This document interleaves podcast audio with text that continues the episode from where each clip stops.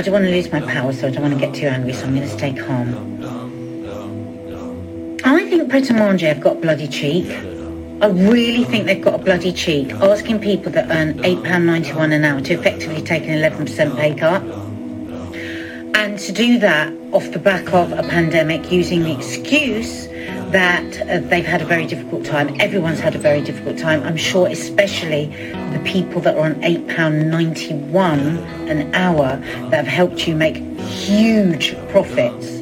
You know, there's something really shady about asking people in the middle of what effectively was wartime to pull together for a short amount of time and take this pay cut for apparently a short amount of time. And then as you come out of this war, pandemic, you say to them, oh, actually, no, we're going to need to make it permanent because, because our profits have really, really been hit.